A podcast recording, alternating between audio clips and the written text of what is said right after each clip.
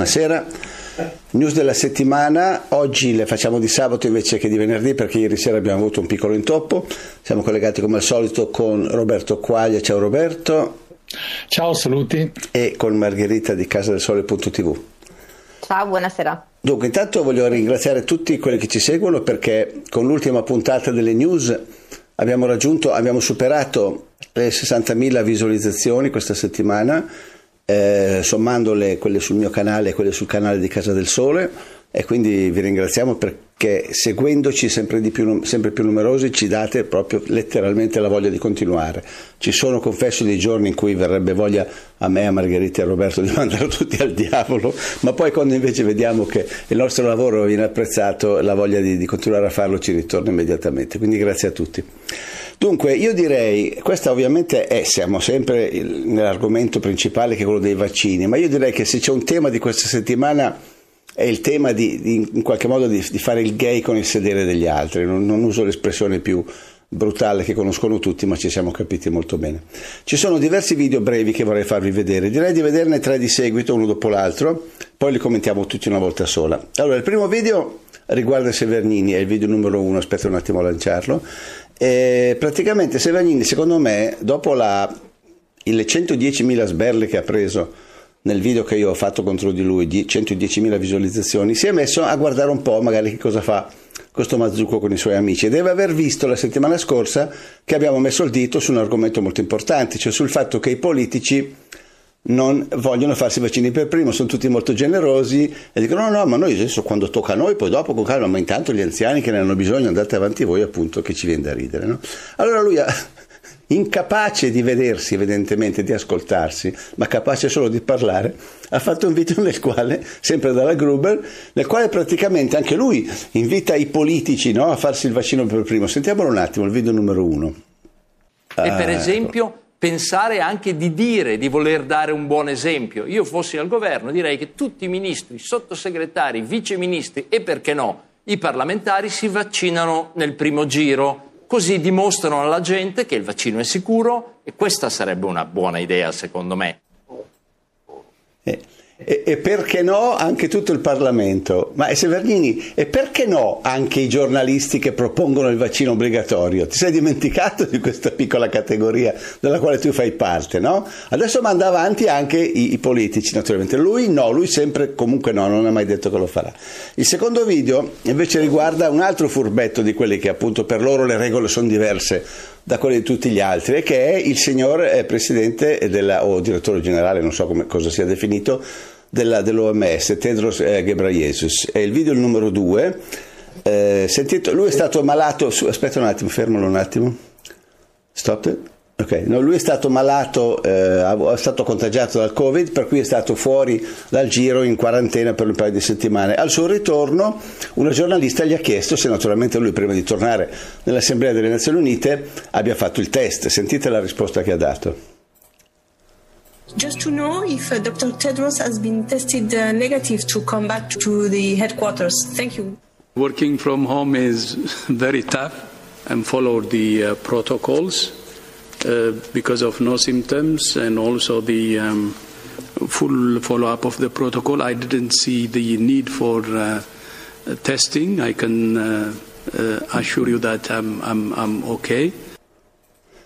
Cioè lui ci può assicurare che sta bene, quindi siamo a posto così, non abbiamo bisogno. I test servono a tutto il mondo. Tra l'altro lui era uno che lanciava la, campagna test, test, test, diceva c'è un solo modo per uscire dalla pandemia, test, test, test dappertutto per gli altri. Per lui invece, invece si è sentito la febbre da solo, ha detto no, no, ma io sto bene, non ci sono problemi, posso tornare a lavorare. Fidatevi di me naturalmente. Terzo video, questo più preoccupante di tutti, anzi il primo video veramente preoccupante, riguarda Sileri, è il video numero 3, aspetta un attimo a partire ehm, il quale intervistato da Radio Radio mi sembra, non mi ricordo più, oppure ripreso, no scusate, ripreso dal Corriere TV e ripreso da Radio Radio, noi a nostra volta lo riprendiamo, ha detto una frase molto molto interessante riguardo al, al possibile obbligo sui vaccini. Sentitelo un attimo.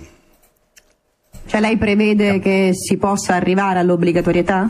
Perché lei ha detto partiamo Io, senza obbligo. Io prevedo, cioè, attenzione, è chiaro che se poi probabilmente ti trovi che eh, eh, non si, diciamo, le persone non vogliono farsi il vaccino perché hanno timori poi hai fatto tutta la, l'opera di eh, moral suasion, hai fatto eh, campagne, hai dato la massima trasparenza possibile, ma eh, lei immagini semplicemente dovesse ripercorrere che solo il 15% della popolazione fa il vaccino, è chiaro che qualche forma di obbligatorietà servirà. Eccolo qua, si dice, dopo aver fatto campagne, dopo aver dato la massima trasparenza possibile, se dovesse risultare che solo il 15% della popolazione si fa il vaccino, allora bisogna introdurre qualche forma di obbligatorietà. Io avrei un commento, ma lascio andare avanti prima voi. Roberto. Beh, eh, riguardo al Riguardo al primo video, mi, mi, quello di Severnini, mi ricordo, tra, ecco, ci vorrebbe un, un, notaio che certificasse che però quello che, loro, eh. che i politici si iniettano sia veramente il vaccino, che non sia magari dell'acqua distillata. E lo dico, tra l'altro, non perché io sia malizioso, ma perché mi ricordo una cosa che accadde nel 2009. Nel 2009 la Süddeutsche Zeitung, quindi uno dei più grandi giornali tedeschi, pubblicò la notizia che in Germania, quando c'era le, la campagna di vaccinazione per l'influenza suina, Uh, ai politici avevano dato un vaccino migliore, quello che non dava certi effetti. C'era stata una certa eh, polemica sul fatto come mai loro gli davano il vaccino che non dava effetti collaterali. Ecco, quindi questo sulla prima notizia. Sulla seconda notizia, quella del direttore dell'OMS, beh, è, è quasi comica perché dimostra come questi personaggi non riescano a convincere neanche loro stessi con i loro argomenti, perché poi non si danno retta e si disobbediscono, a prescindere poi dal privilegio che si conferiscono nel non seguire le regole che hanno voluto per tutti, ma dimostrano proprio di non credere alle regole che sono date. Il terzo, chiaramente, è il più grave di tutti, perché e che tra l'altro è, che, si, che in qualche maniera si sposa anche con la eh, gravissima asserzione che ha fatto Conte sul TSO obbligatorio, sì. che se va bene riusciamo ad evitare no, per la popolazione italiana. Ecco, qui eh, siamo di fronte a cose che eh, il popolo italiano, se avesse ancora una dignità, dovrebbe rigettare con la massima eh, forza. Margherita?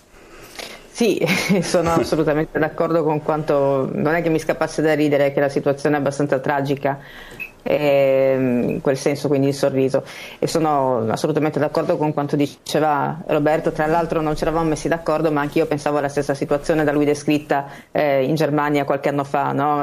per cui mi veniva mh, mm, tranquillamente in mente la siringa con eh, dell'acqua dentro perché io vorrei veramente vedere cosa verrà iniettato a gennaio a chi dovrà essere chi dovrà fare per prima cavia insomma no? Mm, sarei veramente curiosa di, di, di poter verificare queste cose cose qua, ma non, non sarà evidentemente possibile. No, no, sarà, la, sarà possibile. La Fa... la... Scusa, no, vai avanti, poi dico io, vai pure.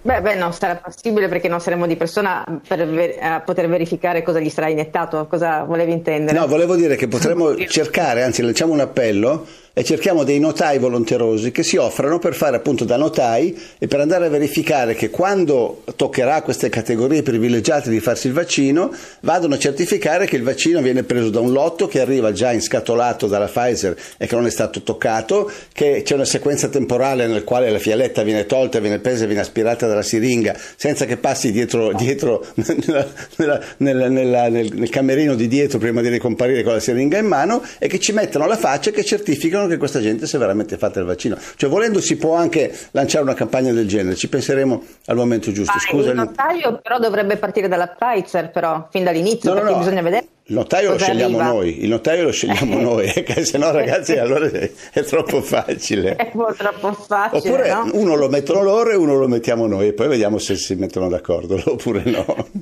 È anche importante verificare che il medico non sia un prestigiatore, perché i, pre- i prestigiatori sono molto abili nel, nel cambiare le fiale eh, con la mano eh, mentre non te ne accorgi.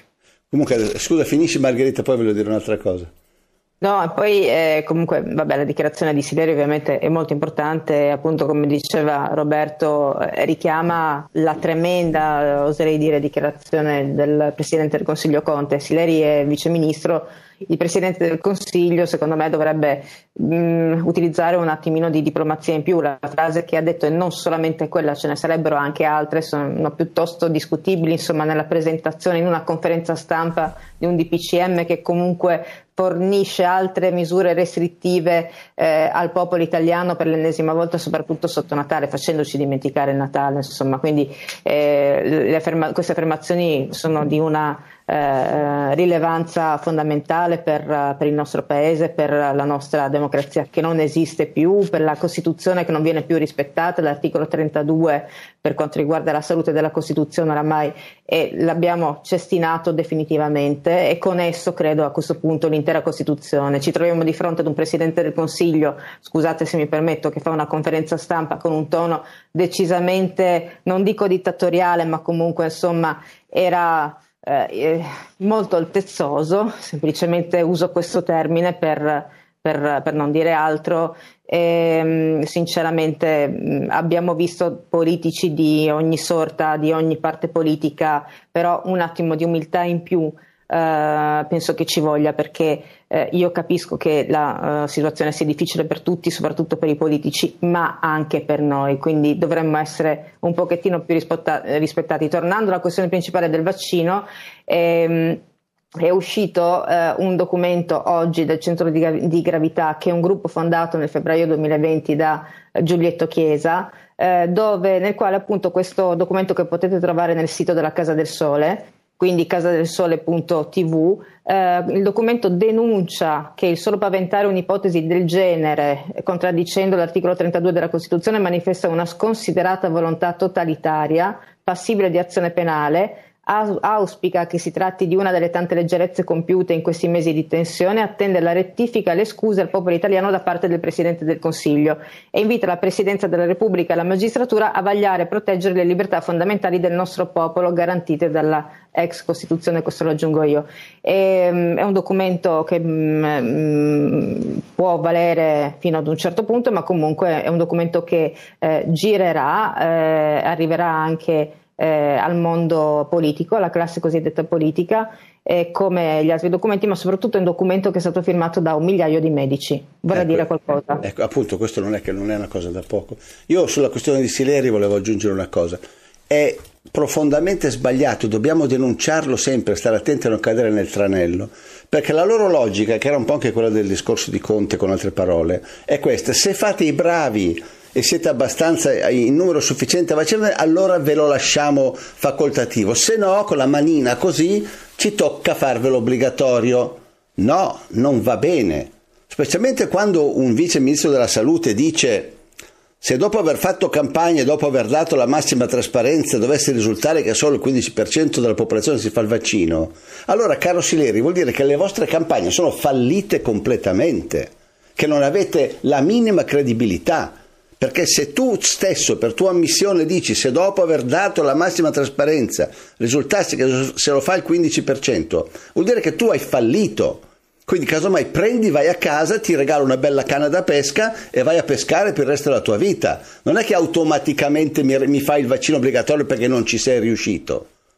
Quindi questo, questa logica bisogna spezzare alla radice. Se fate i bravi, se no arriva il papà che vi dà le botte. Il papà ha un bel niente. Tu non sei il mio papà. Tu sei una persona che io ho messo lì a fare un mestiere che si chiama Ministro della Salute e sei pagato con i soldi, il tuo stipendio è pagato con i miei soldi. Quindi tu devi fare quello che dice la legge, quello che dice la Costituzione, non devi fare il paparino. Io non ho votato per avere un paparino che mi dà le sculacciate. Voglio essere rispettato in tutti quelli che sono i miei diritti, se no prendi e ne vai a casa. Chiusa parentesi. Eh, cosa succede invece sul fronte del vaccino russo? Perché abbiamo letto la, la, lunedì o martedì la notizia su RT, Russia Today, che diceva ehm, eh, da, dalla prossima settimana o nei prossimi giorni Putin ha lanciato la, la, la, campagna di vaccinazione di massa e c'era anche scritto specificato chiaramente il vaccino sarà vabbè, gratuito ovviamente nel senso che lo paga lo Stato e sarà facoltativo, eh, non obbligatorio. Cosa è successo con il vaccino russo? Vediamo, poi lo commenta Margherita, una, una clip presa dal tuo telegiornale, mi sembra di ieri o dell'altro ieri. Vediamo il video numero 4, perché è successo qualcosa secondo me di molto grave. Sputnik V, vaccino russo contro il Covid-19, non potrà essere utilizzato nei paesi dell'Unione Europea, con un'unica eccezione, l'Ungheria. A dichiararlo Stefan de Kersmaeker, portavoce della Commissione Europea per la salute pubblica, la sicurezza alimentare e i trasporti, che minaccia. Si tratta di una concessione che verrà permessa solo a Budapest, che ha ricevuto da Mosca campioni del vaccino Sputnik V lo scorso 19 novembre. Nessuna motivazione è stata fornita al riguardo. Intanto la Commissione europea ha siglato il quinto accordo per la fornitura di vaccini con la società farmaceutica CureVac. Sale così a circa 2 miliardi il numero complessivo di dosi di vaccini di cui l'Unione europea si è finora assicurata la fornitura. Eh, quindi, se ho capito bene, Margherita, l'Europa, eh, l'Unione europea ha deciso che non prenderà nemmeno in considerazione, senza averlo visto, ha già deciso che noi non potremo avere accesso a quel vaccino, è così? Ha deciso questo e ci ha anche minacciati di non usarlo, però non ha spiegato qual è il motivo. Eh, hai detto niente. allora ve lo dico io qual è il motivo.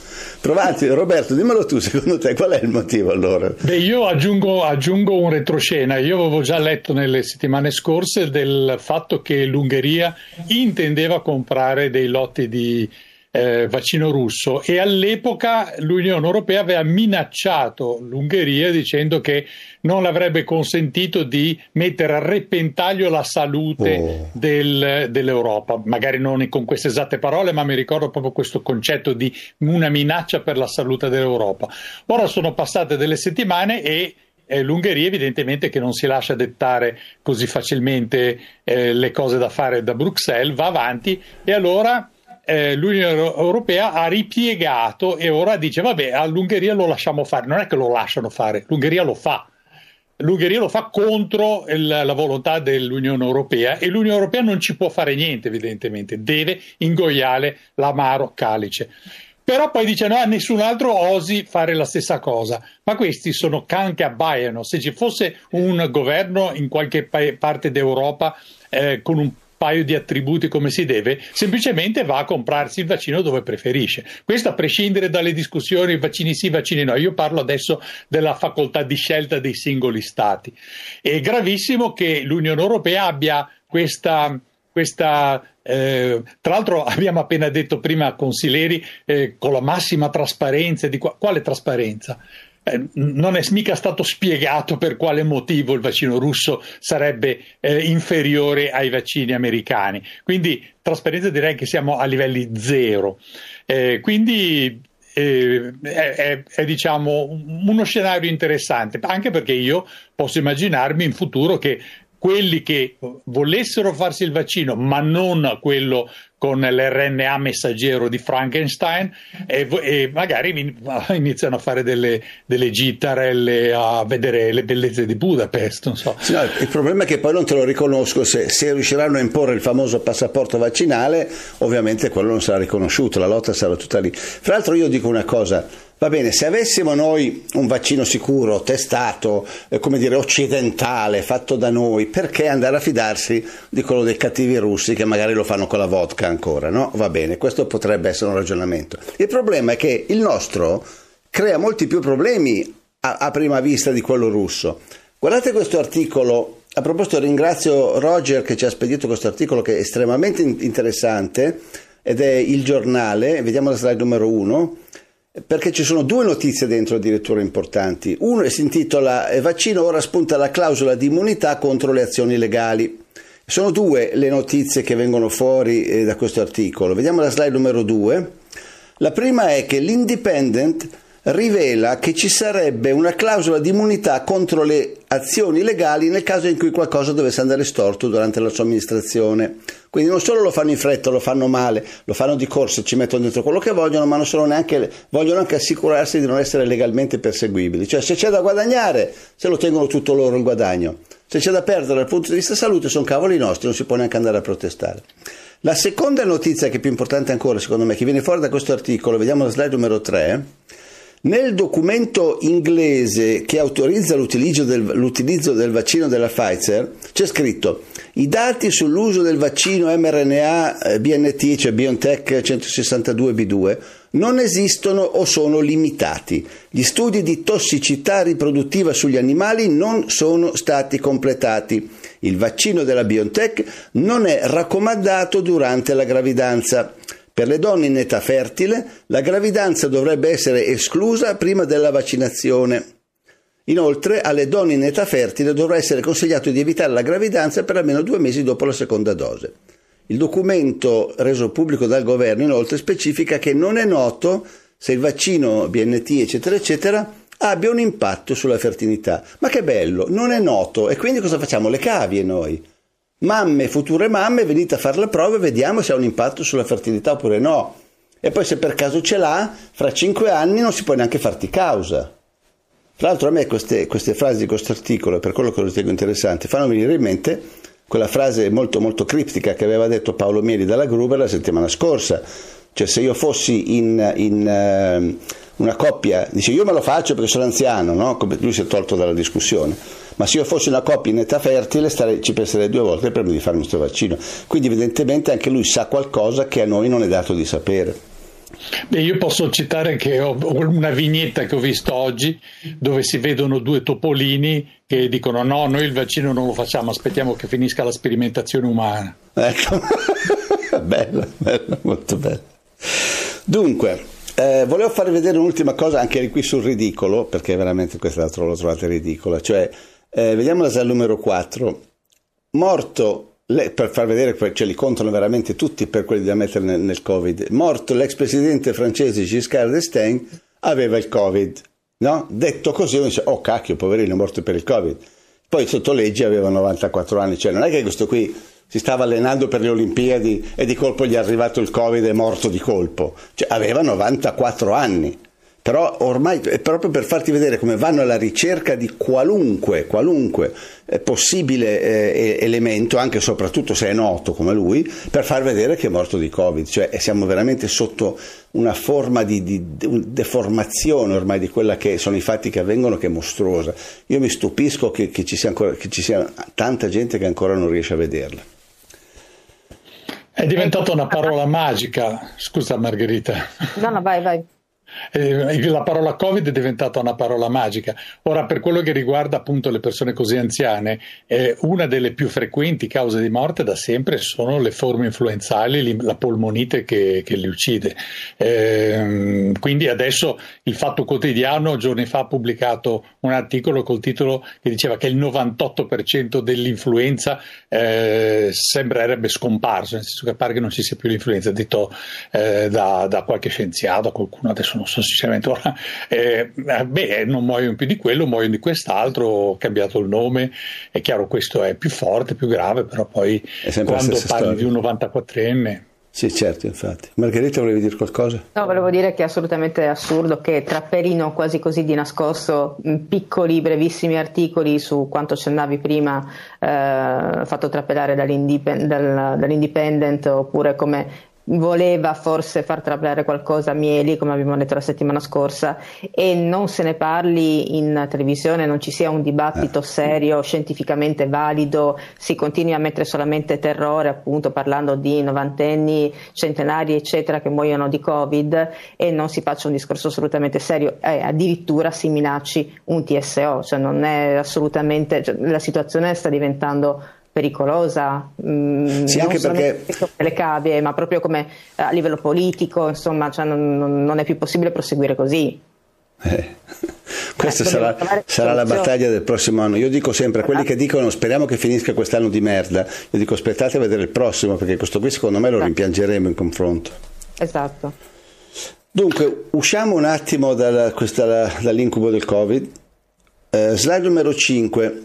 Francia Passo indietro di Macron, ritirata la norma che vieta di filmare la polizia. Questo hanno tentato nel governo. Roberto, spiegacela tu che l'hai seguita tu questa notizia. Ma in Francia hanno presentato una norma abbastanza allucinante che eh, impedirebbe, vieterebbe ai cittadini di filmare la polizia. Per questo perché? Perché ci sono un sacco di casi nei quali la polizia si è resa eh, protagonista di atti di violenza che evidentemente non era bene che poi eh, venissero riproposti sui social, eccetera.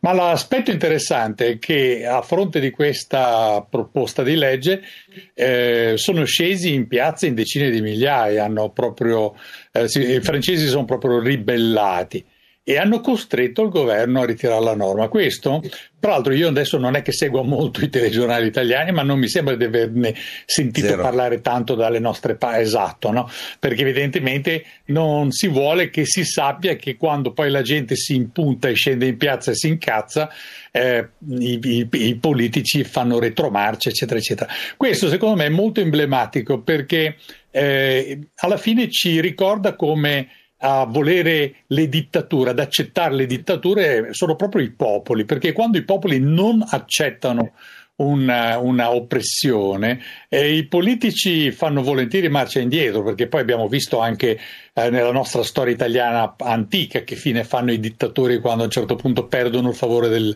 del popolo. E, ehm, quindi eh, il fatto che noi italiani ora ci stiamo facendo eh, fare delle brutte cose, che subiamo tutte queste angherie, è brutto proprio da, dal nostro punto di vista, cioè sono, eh, non è che siano solo cattivi loro, siamo, siamo scemi noi. Ecco, questo esempio dei francesi ci dà la misura eh, in cui eh, se ci si impunta poi i politici sono costretti a, a, fare dei gran passi indietro. Tra l'altro, Poi, l'esempio... detto per inciso, ancora l'ultima cosa, detto per inciso, mi sembra di aver anche capito che uscita dalla porta rientrerà dalla finestra con qualche altro trucco questa norma, perché poi alla fine ci riprovano, ci riprovano come quando da noi facciamo dei referendum, aboliamo delle cose, poi loro te le fanno rientrare dalla finestra. No? Però eh, ehm, diciamo è un esempio. Sì, no, tra... un Vai Marche. Aggiungerei un dato importante che in piazza a Parigi la settimana scorsa c'era gran parte della redazione delle Monde. Quindi questa è una notizia che eh, molti giornali non hanno dato, la Casa del Sole sì, e dovrebbe far riflettere il mondo del giornalismo italiano, in qualche modo.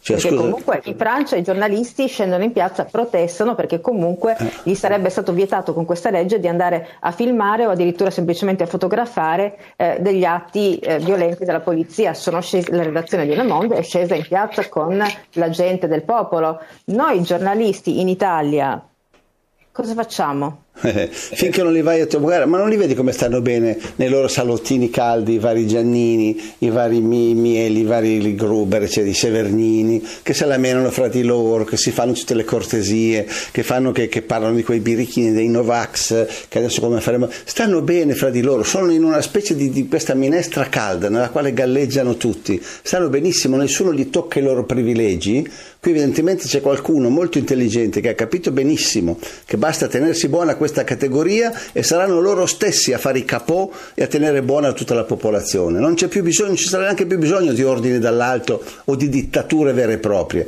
perché ci sono loro che pensano a controllare la popolazione. Io penso che se un giorno si, e si farà, magari fra cent'anni, un processo a questa fase storica, verrà fuori veramente che tutto quello di negativo che è successo al popolo italiano è dovuto alla cessione completa del proprio diritto di dire la verità da parte dei giornalisti. È una, è una fase che io ho individuato circa, l'inizio circa nel 2009, più o meno coincisa col periodo in cui Cairo è arrivato alla 7, non che sia colpa sua, sto dicendo, ma proprio in quel periodo lì mi ricordo che sono cominciate a cambiare le cose e che da allora tutti i segnali che arrivavano da parte dei media era che adesso basta, sì, però non si può più parlare di queste cose perché sono troppo controverse e stiamo nel mainstream. E ci, ci controllano loro, quindi in realtà nessuno di questi giornalisti farà mai una protesta del genere, perché loro stanno benissimo nel loro brodo che si sono scaldati da soli l'uno con l'altro. Non vi dico la puzza, secondo me, che viene fuori da quel brodo cosa deve essere. Il problema Massimo, se mi permetti, è che anche noi siamo bene tra di noi e quindi si è creata una forte divisione non solamente tra giornalisti, tra narratori, ma anche tra, eh, nella, nella, popolazione e questo è un dato molto importante per cui eh, il processo di Norimberga potrebbe arrivare anche prima di cento anni. Speriamo, mi piacerebbe vedere almeno l'inizio, ecco, diciamo, assistere almeno all'inizio. Sì, secondo, secondo, un vecchio modo di dire, il, giornalismo sarebbe, sarebbero i cani da guardia della democrazia che proteggono esatto. il popolo. In realtà adesso sempre cani sono rimasti, però eh, abbaiano a favore del padrone per proteggere le proprietà del padrone. Sì. Questo e solo questo, almeno i giornalisti, eh, quelli orofecali mainstream. Certo, Ci sono i cani di razza e i cani meno di razza, anche se comunque i cani, i cani sono animali e per il momento sembra che si comportino meglio degli umani. Sì, ecco, non vorrei che qualcuno adesso mi dicesse che ho insultato i cani, me ne, eh, esatto. golgo, in effetti sì. mi rendo conto del pericolo. Dunque, breve accenno alla questione elezioni americane.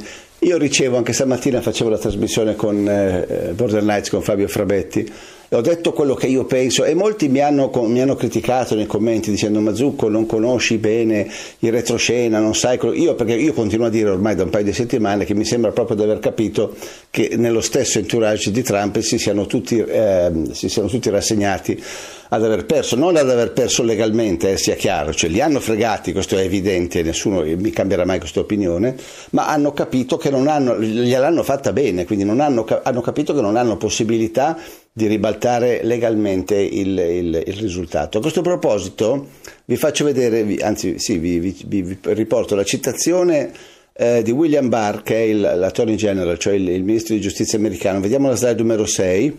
Alla Associated Press, anzi scusate, l'Associated Press ha riportato che Barr ha detto, virgolette, a tutt'oggi non abbiamo visto brogli di dimensioni tali da poter produrre un risultato diverso nelle elezioni. Questa è la citazione ufficiale che è stata data dalla CNN e presa dalla, dalla Associated Press, che come sapete è forse la più grande agenzia di stampa del mondo. Eh, quando io cito questo dico se anche Barr che comunque è un fedelissimo di, di Trump, comunque, eh, a, al quale sicuramente farebbe piacere, se non altro per restare in carica, che Trump rivincesse le elezioni, se anche lui eh, fa delle concessioni del genere vuol dire che fra di loro lo sconforto deve essere totale, poi cercheranno un modo di uscire. Di fronte a questo molti mi dicono no, tu devi ascoltare dei video, per esempio vai ad ascoltare, mi dicono tutti di ascoltare i video di, di questo eh, Mazzoni si chiama, che sta in Florida che commenta invece che racconta come dire una versione diversa. Quello che a me manca, e magari ditemi anche voi cosa ne pensate, quello che a me manca è una, un riscontro di tipo psicologico da parte del fronte di Trump. Anche oggi per esempio la Kellyanne Conway, che non tutti qui conoscono, che una è stata una, una portavoce quasi ufficiale per, per, i primi due anni del, di, di Trump, quindi una pro Trump assolutamente, ha detto, beh, chiaramente a questo punto se il 18 verranno, ele- verranno nominati i grandi elettori a favore di Biden, è chiaro che la partita è finita. Quindi eh, io sono frasi che venendo dal campo di Trump le prendo per, per, per, il valore che hanno. Molti mi dicono no, no, non è finita, non è finita. Tu Margherita hai informazioni diverse? Io condivido quello che hai detto, che manca una percezione psicologica del, del team di Trump, almeno a noi quantomeno manca. Eh, ci sono comunque sì delle informazioni diverse, di diverso genere, cioè per esempio questa affermazione che tu hai citato dell'Associated Press eh, di cui si parla molto, non si parla però quasi per nulla dell'ultimo discorso che ha tenuto Donald Trump dove denuncia, che lui stesso dice che forse è il più importante discorso che ha mai fatto nella sua vita e denuncia queste elezioni nuovamente come, come della truffa e dice anche che eh, Biden non entrerà mai nella, alla Casa Bianca. Quindi dal discorso, le sue parole insomma eh, sembrano dichiarare battaglia. C'è poi anche un'altra cosa da dire che è uscito un articolo sul uh, Washington Post mh, mm, firmato da un sedicente gruppo Uh, che mh, mm, parla di, mh, mm, eh, di, di, mm, stato marziale, no? uh, di legge marziale, chiede a Trump di invocare la legge marziale fino a quando non sarà definitivamente uh, dichiarato qual è il vero presidente eletto e chiedono, ehm, e chiedono appunto che, a,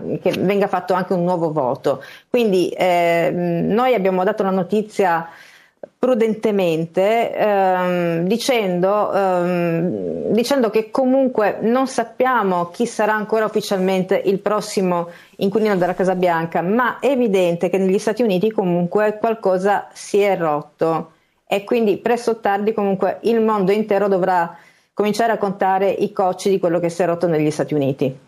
Questa è un po' la nostra osservazione. Sì, su questo, su questo so, Roberto, ti hai detto qualcosa? Sì, per, sì, confermo, diciamo, mi unisco a quello che ha appena detto Margherita, perché comunque vada a finire questa vicenda, ci sarà metà del paese che sarà profondamente convinto, certissimo che eh, le certo. elezioni gli siano state rubate. Questo chiunque dei due, anche se alla fine ci facesse trampa, l'altra metà non lo accetterebbe mai. Quindi ora abbiamo il paese polarizzato come probabilmente mai nella sua storia eh, degli ultimi cent'anni.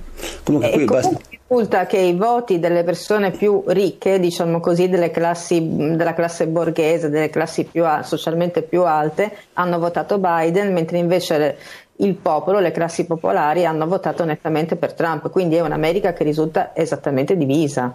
No, su questo, su questo già da tempo è così, è una specie di strano capovolgimento per cui appunto uno si aspetta così, nella, nella, se ti insegnano a scuola la, cosa sono i democratici, cosa sono i repubblicani, i democratici sono quelli a favore del popolo, ti dicono i repubblicani sono a favore dei ricchi. Poi invece vai a vedere un attimo e vedi che la cosa negli ultimi vent'anni è completamente cambiata. Forse è cambiata già da prima, dai tempi di Clinton direi forse, ha cominciato a cambiare questa, questa questa, questa, intonazione diversa. Alla fine adesso i veri neocons sono i Biden, i Clinton e gli Obama purtroppo. Comunque se posso aggiungere una nota italiana, a Genova, eh, quando ci sono le elezioni, il PD prende eh, la maggior parte dei voti nei quartieri eleganti e borghesi, anche a Roma, mica nei quartieri popolari. Anche a Roma hanno notato, hanno detto ormai il partito dei pariolini lo hanno definito, quello lì, sì, certo. sono stati bravi a fare, a fare i, i la lotta di classe però in un modo un po' diverso. Eh certo, la lotta di classe ma quella degli altri. Dunque, chiudiamo, vorrei chiudere con una citazione, una, una frase che abbiamo trovato eh, su Facebook. Allora, prima vi saluto perché poi vi lascio con la, con la... Allora, vi saluto dicendo che lunedì sera siamo con Roberto per le domande a me e a Roberto che potete mandare durante il weekend a eh, domande chiocciola contro.tv alle 9 di sera. Alle 8.30 da lunedì riprende anche il TG Sole 24 di Margherita, sempre anche da noi e anche sul suo canale. E salutiamo Roberto, ciao. Ciao, buon Salut- weekend. Grazie Margherita di tutto. Ciao. Vi lascio adesso con una, con una, frase trovata su Facebook, appunto, che mi ha molto colpito. Non, non, non, siamo, non, sono stato in grado di risalire all'autore, per cui lo ringraziamo in modo anonimo perché ci ha dato comunque una riflessione nominante. Ma andiamo alla slide numero 7 e, chiamiamo, e chiudiamo così la serata. Grazie a tutti, arrivederci.